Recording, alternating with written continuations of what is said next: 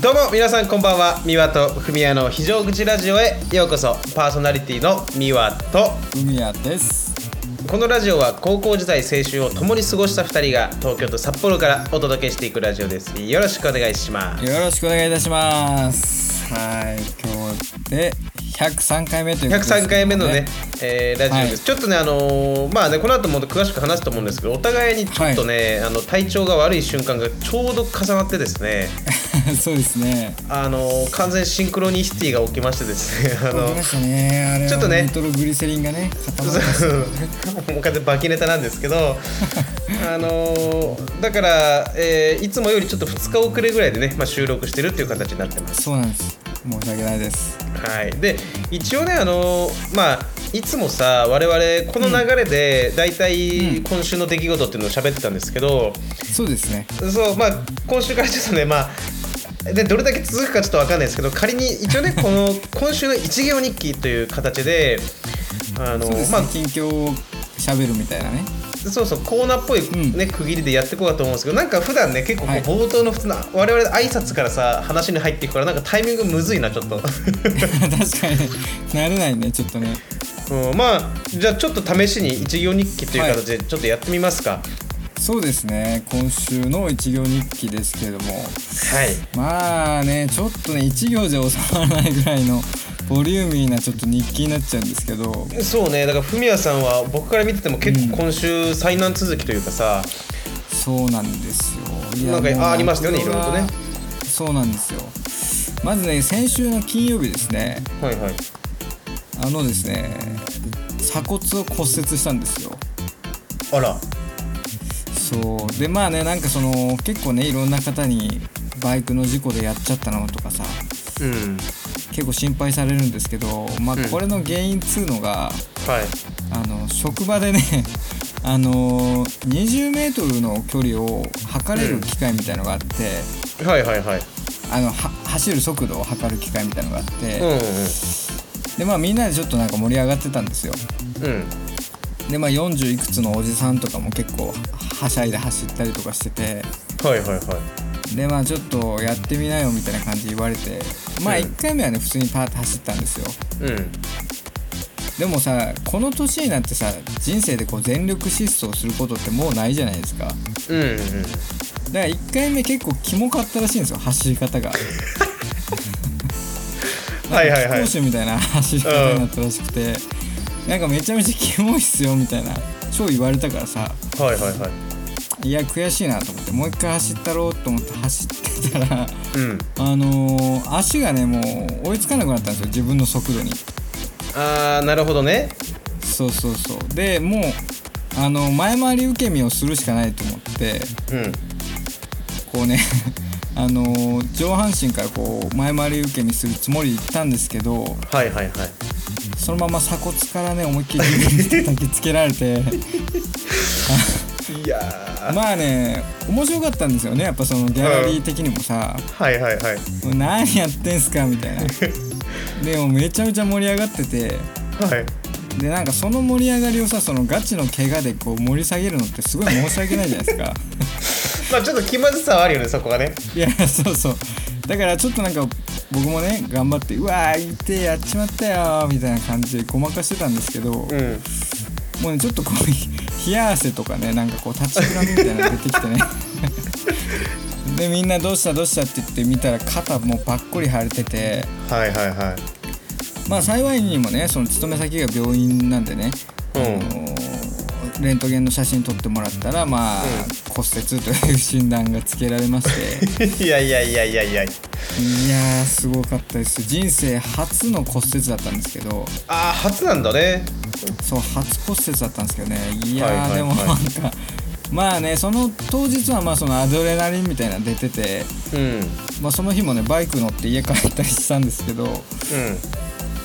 まあでもその翌日翌々日とかはねもうすごい痛みで寝れないぐらい痛くてですよ寝返りとかってでも鎖骨だったら打てないよねいやもう鎖骨そうなんですよあの寝返り打つたびに痛むしであー痛えと思ってこうちょっと起き上がろうとしても痛いんですようんでももう芋虫みたいにもがき苦しむしかないんです よねこう一回言っちゃったら鎖骨って骨折したら全治何ヶ月ぐらいなのまあ大体23ヶ月って言われてますけどまあ、はいはい折れ方の種類にもよって違くてうん僕の場合はねこうたまたま骨同士がくしゃって潰れるような折れ方だったんであのー聞いただけで痛そうだななのでその思いっきり骨と骨がずれてないというかさうんほっとけば治るよってやつなんであー、まあパキャってなったってことねそうそうそうそうそうだから、なんかまあ骨のかけらとかも意味わかんないとこに写真で写ってたりしたんですよなんか僕の折れたかけらがなんかえ そういうのってさかけらってさ、そういうのってあのはめ直さないといけないとかないんだねあのほっとけば勝手に骨がまた入るってことそこにビュン 今あとのまあなんか吸収されてまた骨としてこう出来上がってくるらしいですよね、いや笑っちゃいけないんだけど ねいやいや相当痛いよねいやーまあ痛くてねまあそれでねまあようやくこう痛みも落ち着いてきたなと思ってうんそしたらですよえー、火曜日の朝ですねはい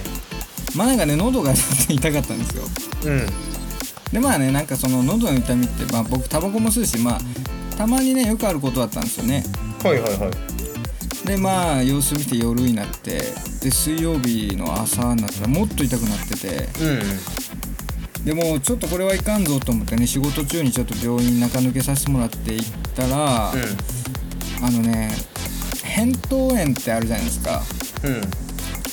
扁桃炎ってなんか3段階にこう進化できるみたいでうん扁桃炎から扁桃周囲炎っていうのになって扁桃周囲炎から扁桃周囲脳瘍っていうのになるらしいんですよはいはいはいはいで僕はねその真ん中の扁桃周囲炎っていうやつだったんですけどうんなんかもう病院行った瞬間にそのドクターがねあのーその扁桃周囲炎っていうのが片側だけなんですよ腫れるのがうんいやこの片側の腫れっていうのはちょっと怖いねみたいなこと言い始めてはいはいはいはいでまあちょっと血液検査検査しましょうかって言って、うん数値見たらやっぱなんかねすごい良くない数値だったみたいなんですよねうんでまあとりあえず様子見てまたちょっとやばそうだったらすぐ点滴とか打つから来てくださいって言われてうでもうその日はねちょっと具合悪くなってきて職場も早退したんですよんはいはいはいほんでね昨日の朝ですよもう起きたらね起きたらっていうかもう喉の痛みでまず目が覚めてうんうんもうね喋れない水飲めない、うん食べ物ももちろん食べれない唾も飲めないみたいなもう何もできないんですようんいやー扁桃炎はねあのだ僕もその、んえっ、とこれがだからもう上京した時だから4年ぐらい前なんですけど、はいえっはい、とはいね、一時期僕もめちゃくちゃ扁桃炎ひどくなってて、まあ、癖にもなってたっていうのもあるんですけど、うんあのまあだから同じの、まあ、全部経験して分かるんですよそのやっぱ朝起きたらさ、痛いしの水もなんかなんていうの喉がさ四角く膨らんでるような感覚っていうか分かるあの そうなんていうの 尖ってるというかねなんかそうそうそううんなってなるほどで僕はねあのなんていうのかなずっとそう扁桃炎が残り続けて半年ぐらいあの、まあ、結果的に点滴でピュッと治ったんだけどでもその間ずっとね、なんかちょっと疲れるとすぐ扁桃炎になるししかももうね半年間ぐらいずっとだから微熱で平熱が高かったんですよもう微熱になっちゃってて、ああだからもうずっと半年間具合悪かったってことよねそうでずっと具合悪くてでしかも上京したてだったんで僕お金全くなくて、病院行くのもきつかったんですよ。なるほどで孤独と喉の痛みで一時期ねやられてたんですけど、まあ、意を決してなんか調べてさちょっとこう、うんあのそのなんていうのかな耳鼻咽喉科の中でも割とこう人気のある病院に行って、はいはいはいはいまあ、点滴打ったらね、まあ、治って久々に平穏が訪れたなと思ったんですけ どいやでもなんかさ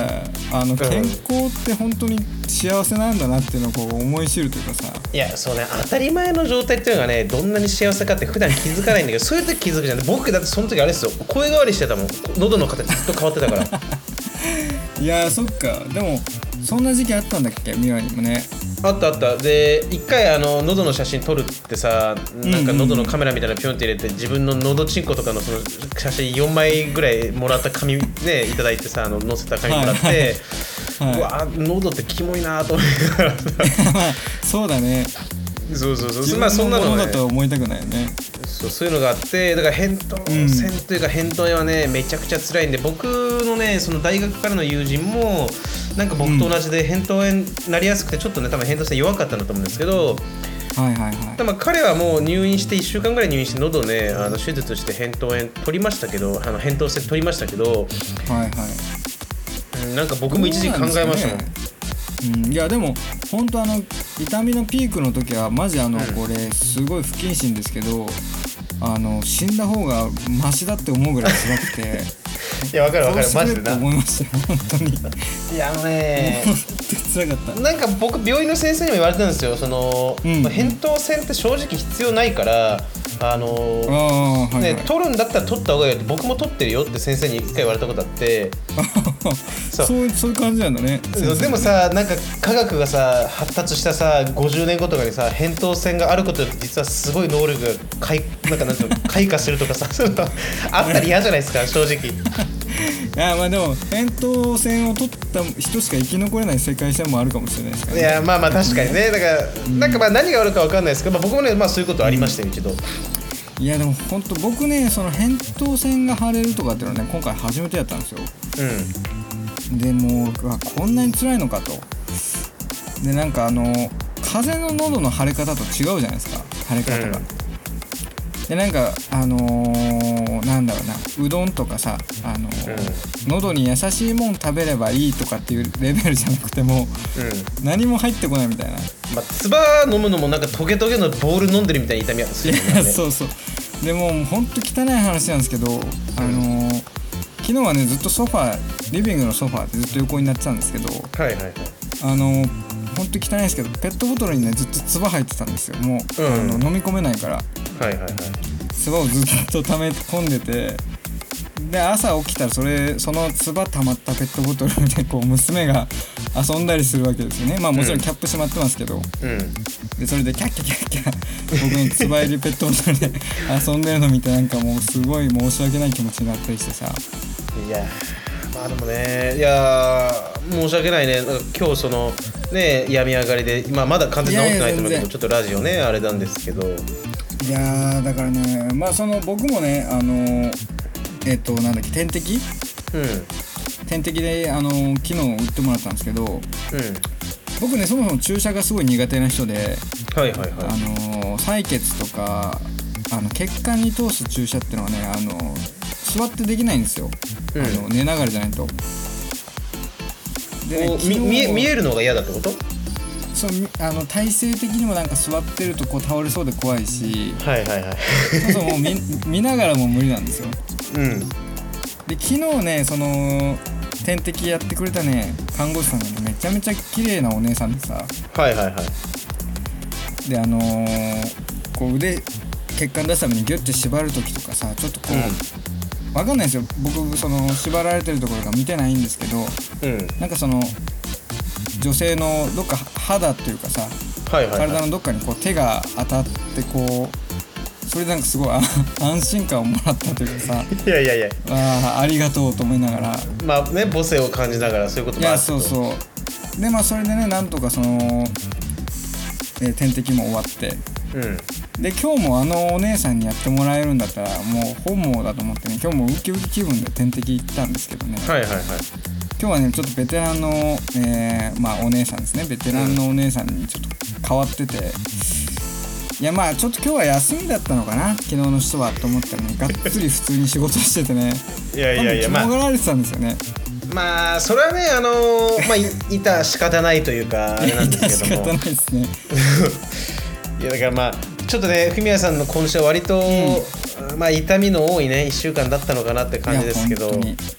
いやなんかね僕のちょっとあの早速一行日記というテーマをぶち壊したちょっとトークトークでしたけどもいやいや僕もちょっとね今週の軽く、まあ、テメインテーマも、ね、あるのでちょっとさる、はいしゃべあのサクッと喋りたいんですけどはいでまあ今週はね僕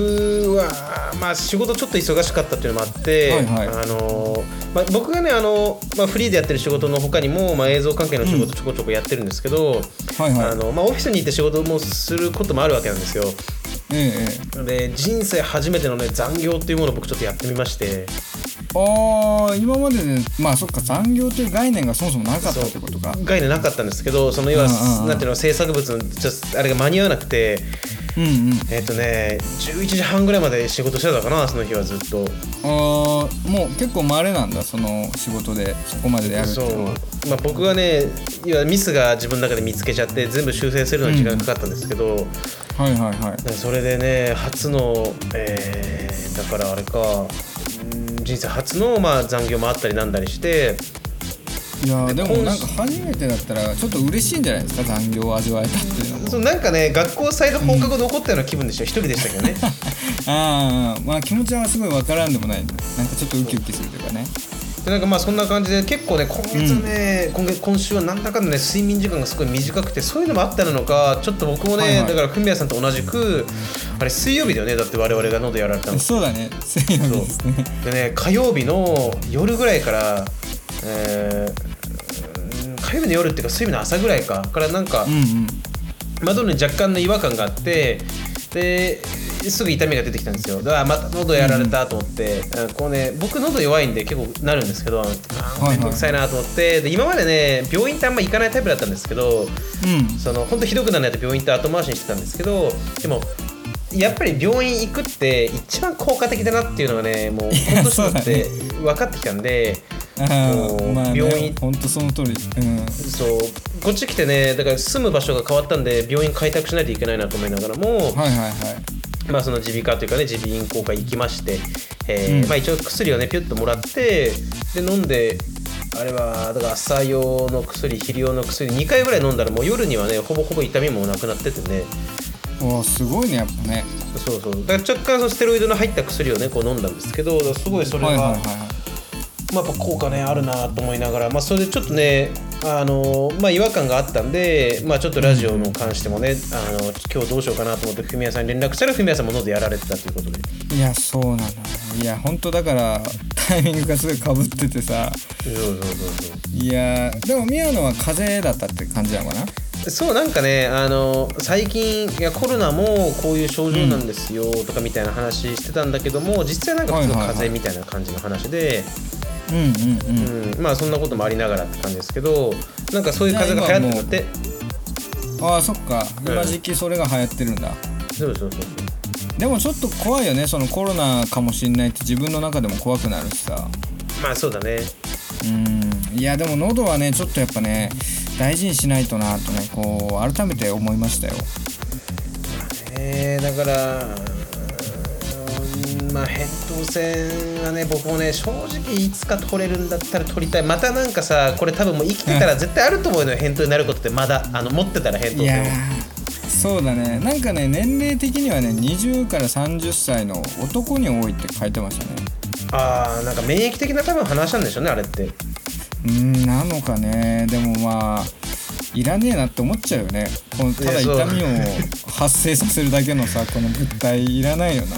まあねいやまあそんな感じのね1週間はでちょっとまあもうね僕はもうピンピンしてるし全然もう何の問題もないんで、もう別に熱もねないないしそもそも熱も別に出てないしちょっと喉がちょっとあれだけだったんですけど、うんいやででも良かったですねいや本当にあのんまあ文也さんはちょっと骨折なんかもあったりね、大変だったと思うんですけどそうででそんな感じでねあの、はい痛い話多かったんですけどちょっと今週のテーマは何でしょうかいやーちょっとねネガティブなテーマになっちゃうんですけうど、んえー人生で一番辛かった怪我や病気ですねこれについてちょっと今日は話してみようかなと思いますはいはいはいはいいやーまあねでも僕はねその怪我も病気ももともと少ない人だったんでうんそれこそなんかこういう風に年取ってきてからなんかまあ骨折もそうだしそういう扁桃腺扁桃炎みたいなのも初めて味わったんで子供の時とかはね結構多分あんまり風邪ひかない子だったんですよね多分ねうんうんだからねその入院とかも僕したことないんですよはいはいはいだから強烈なのは本当にやっぱり昨日一昨日味わったあの扁桃周囲炎にはねもうかなわねえなって思いますねあれがダントツ辛かったですねなるほどねだ僕は逆にね、あの子供の時に病気と怪我が結構多かったんで、はいはいあのもう大人になってからねほまああんまないもう全然ないですけどうんうんその僕あれが小学校あれはね1年生か2年1年生だったのかな確かはいえっとね、まあ、前話したことあるかどうかちょっと覚えてないですけど、はいうんうんえーまあ、昔キックボードって、まあ、今もあるかキックボードってあるじゃないですかああーはいはいはいであれを乗っててで僕、うんその近所にまあ長い坂みたいなのがあったんですよはいはいはいはいでそこをねあの当時トトロッコっていう乗り方しててあのキックボードの手すりを一番下まで下げてしゃがって乗るあのしゃがんで乗る乗り方あるでしょあれトロッコっていう呼び名で流行ってたんだそっちそうあれトロッコって名前でで僕がねあのガキンチなのに兄貴たちがみんなトロッコやってて憧れてて僕も「イエーイトロッコやりたい」とかしてトロッコピューってやったわけですよ坂でねうん長い坂ではいはいはいはいでしかもよくねブレよくかけたブレーキの仕方もよく分かってなくて はいではいはいビューンと走り出したんですけどであのーなんていうのかなそのは坂をね一番下まで下っていくと交差点があるん ですよ大きい交差点が。あ結構大きいっすよね そうでそこまで行くとなると交差点は止まれんと危ないしで、まあ手そうだね前でそう横の道にはけようと思ったんですよ僕あなるほどその判断は結構しっかりめにこうあったんだね子供ながらにう、ん、はけようと思ったんだけどピュって曲がろうとした方向になんか高そうな車が1個止まってたんですよ路上にはいはいはいはいはいでこれやばいと思ってこのままの角度で曲がっていったら車にぶつかるなと思 ってでも車にぶつかるってやばいって子供でもやっぱ分かってたんですよで、まあななんていうのうんその傷つけたりできないじゃんそうだねそうだからビューってなんでかわかんないですけどとっさの花で壁に激突したんですよ僕自分からビューン ってなるほどねそうであのなんていうのかな人んちの外壁まあ横断歩道を挟んで外壁があるんですけど、その横断歩道に段差あるじゃないですか段差遠石ってことねそう遠石でバコン、多分僕ね記憶吹っ飛んだんであ全部覚えてないですけ どその遠そんなの石がバコンちょっと飛び跳ねてん壁に、うんあれはねでも多分その後々怪我の、えーポイントから言うと例えば左腕をグワッてなんか自分の顔の前に出してうんうんうんでバーンって腕とあの頭蓋骨の右上をぶつけたんですよバコンで多 分。はいはいはいそして僕見事に人生初のね気絶をそこで多分したんですよ。気絶気絶したんだそれそうで気絶してでもなんか目の前グワーングワーンってなって「おい大丈夫はいか?」はいとかってなんかその周りのおば,、うんおばちゃんとかあと兄貴とかもみんなで来て「おいおい」みたいな「大丈夫か?」みたいになって僕なんかもう目が覚めてあーってなってピュって横になっての左手で起き上がろうとしたんですよ。はいはいはいしたら力入らなくてボカってなんかぶっ倒れてで腕あー腕めちゃくちゃ痛いんですよ左腕。ああなるほどねうんえー、じゃあこりゃーと思ってめちゃくちゃ痛い力入んねえと思ってでやばいやばいってなって結局病院行ったんですよ僕その後 はいはいはいまあそうだよね大事故だもんねそしたら完全に左腕折れてましてあそこなんだそこで骨折を味わったわけねそうで骨折して左腕骨折してやべえと思ってで翌日は小学校を休んだんですよさすがにね病院もあれだったしその、ね、体調も悪かったし、うんでね僕朝からその日具合悪いなってなんかめまいするなと思って、まあ、おお母ちゃんと一緒に昼寝してたんですよ、はいはいで僕何の気なしにふと自分の頭か書こうと思って右手で右上の方書いたんですよカリカリ ってあはいはいしたら頭がなんか熟れた桃桃みたいになんかあのブヨブヨってしてるんですよ頭 があれそんっなことてないそう「え頭柔らかい!」ってなってでもう背筋がゾゾゾーって冷たくなってさ、そうだねそうそうそうねねうんこれやべえってなって母さんにうん母さん頭柔らかいんだけどみたいなこと言って さそしたら母さんも飛び起きて頭触って、まあえ ってなってそうだよねでその後結局僕脳神経外科行ったんですようんいやそうだよねちょっと怖いよねそれはねそして CT とかね、なんかレントゲンとかいろいろやったらうんうん結局頭蓋骨骨折しててああのー折れてたんだそうで硬膜外血腫だっけあのー骨の外側に血が溜まるやつあーはいはい外側でそうあれになっていやほっといたら危なかったよみたいになってさあーあー本当にあの脳脳性麻痺麻痺じゃないあのんなんだろう脳卒中みたいな感じになってたかもしれないってことかそう そうで結局あのなんていうのまあそれはね薬で全部血は飛ばせてよかったんですけどその時、うんうんもう入院確定じゃないですか まあそうだねそうで入院確定して最初相部屋に僕行ったんですよはいはいはいはいそしたらなんか隣の席っていうか隣のさ病床のおじいちゃんっていううかんなんかわかんないけど、うんあーなんか僕はもう化け物にしか見えなかったんだけどおじいちゃんが「えー、おじいちゃんええよろしくね」とか言ってきたのうんうんう「んええ繋いだからよろしくね」って多分優しく言ってきたんだけどマジ怖すぎてそれがう速攻お願いしてあの一人部屋に移動させてもらいましたけどんいやー、まあ、子供だったらねちょっと怖く感じるよね全く知らないおじさんっていうのはねそうそうそうまあそんなことがあって、まあ、僕は他にもなんかまあお腹盲腸で手術したりとかなんだとかあるんですけど、まあ、一番なんか辛かったっていうか、一番でかかったのはそれかな怪我はいやすごいねでも本当に、まあ、自 分自分で建てた家の外 外壁というかさその外の壁に子供がそんな飛んでくるとは思わないもんねだってねいや漫画そうそうみたいそなう感じだったんだろうねきっとねだからなんかそれが多分、まあ、関係ないと思うんですよ多分あの、うんうんまあ、そこに住んでた人がもう人が変わってあの家を売って人が住んだ人が変わったのかなんかわかんないけどなんか翌年ぐらいにそこの壁がなくなって、うんなんかその、なんていうの車置くスペースみたくなってて。ああそれもしかしたらミワのあれかもしれないんだねそうまあ多分関係ないと思うんだけどまあでもね、あれはだから危なかったなだから子供を見るたびにあキックボード乗ってる子供とかいまだにいるいるけどね見ると、まあそうだねほんとうん坂でトロッコだけはやめとけと、いやでも危ないよねやっぱりね坂道でこうビューンと走ってる子供とか見るとさ危ない危ない本当に、うんいやでもそんなちょっとこう激しいなんか思い出 思い出と言っていいのか分かんないけどそんなことがあるのはね初耳でしたね僕もいやーそうだからねあーまああとうーんまあだからそ同時に2箇所だよね2箇所骨折して、うんうんでまあ、ちもっとちっちゃい時に足をなんか折ったことは1回あるんだけど、まあ、記憶はないんですけどだから合計人生で3箇所骨折してるみたいですね今のところあ結構折れてますねそうそうマジででも不思議なことに腕は痛いの分かったけど頭はね別に痛くなかったんだよだからあれね気づかなかったら危なかったと思うんだよね本当に頭がその瞬間かゆくなかゆくなかったら多分一生ブヨブヨしてた可能性あるってこといだやよねブヨブヨしてたからもうあの今頃死んでるかどっちかっすねいやでもほんと死んでもおかしくない事故の仕方だよねそれねいやそうだなんか当たりどこ悪かったらもう危なかったですね、うんあれはいやすごいななんかいやすごいねやっぱでも子供ってやっぱそういう想像力がないからさその最悪の結末っていうのは想像できないじゃないですかいやーそうしかもさなんだろう、恐怖に対するその、まあ、怖いって感情はあるけど大人より多分欠如してるじゃないですか、経験も少ないから、まあそうだねどうなんかいぶつかるだろうけど助かるだろうみたいなさなんかこう謎の安心感みたいなのもあるしさうんいやちょっとそれぜひ僕のね娘がそうやってキックボードを乗るようになったらあのぜひあの演説会をね開いていただければなと思いますけどもいやだから本当に僕がねアホになったのはその日からだなって自覚してて多分本当はもっとね IQ も倍ぐらいあったと思うしまあ東大も行ってたかなって感じはするんですけどちょっとね、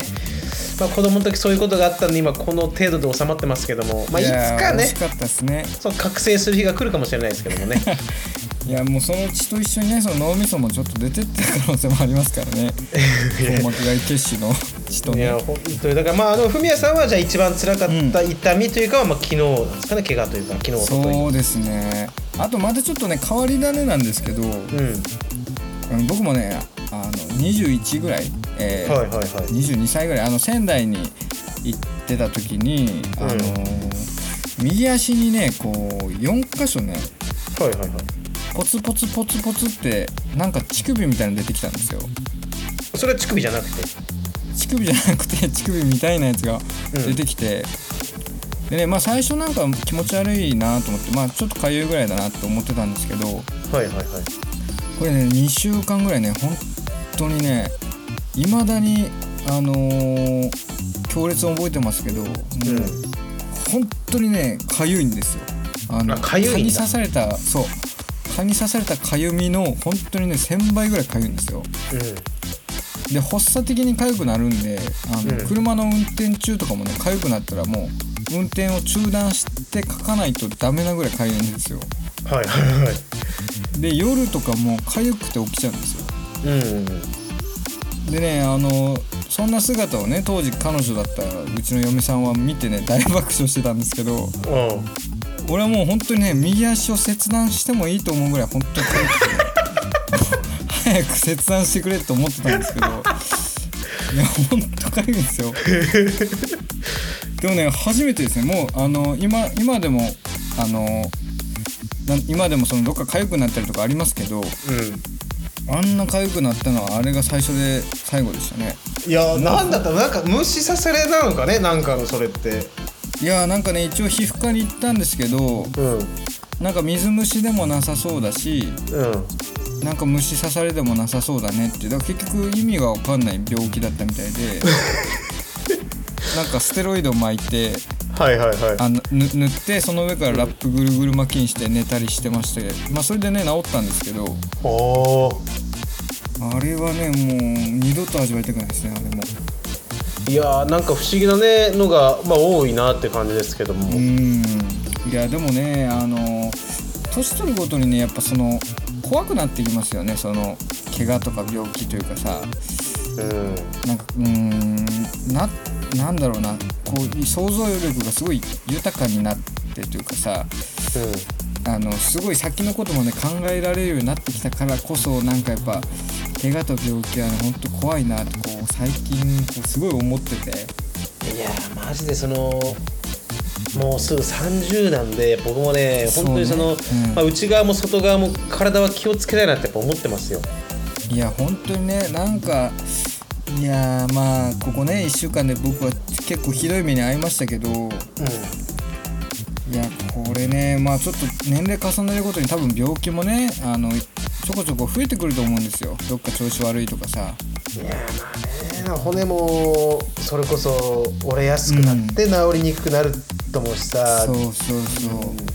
っぱ気をつけないといけませんよ我々やっぱり気をつけていかないとなーっていうのとあとはなんかその薬じゃないですけどうんなんか悪いもんがついてんのかなとか思ったりしててはいはいはい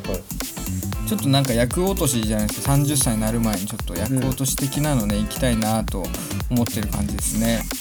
いやぜひねあの本当にそこら辺は気をつけていただいてですねまあ昨日もちろんもありますんでね、あのまあ明るく前向きにね生きていくのが大事かなと思いながら、えーはいっとねよく考えたらね一行日記で全く話すの忘れてましたけど先週ね、はいはいま札幌帰ってましたそれもうねあのもうまあいいやってことで、 まあ大してそのまあでも結婚式でポッと戻っただけなんで大して話もないので、ちょっとまあねえー、辛かった怪我や病気ということでちょっとお互いのね、うん話を聞いて身を引き締めて気をつけていかなそうですねければいけないなとね思ったラジオでございましたはいいやまあちょっとね注意喚起の意味も込めて皆様もね体調や怪我にね気をつけて過ごしていただけたらと思いますはいまあねちょっとねはいこんな感じで痛い話になりましたけれども、そうですねえーまあうん今日はね、えーこんな感じで締めさせていただければと思いますのではい、えー、では締めに入りますはいえー YouTube、インスタもやっております。いいね、はいフォロー、チャンネル登録よろしくお願いいたします。はいはい本日も最後まで聞いていただきありがとうございました。明日からまた1週間頑張りましょう。皆様にとっていい1週間になりますように。お送りいたしましたのは、みわと海やでした。それでは皆様、それでは皆様おおややすすみなみなさい。さいまた来週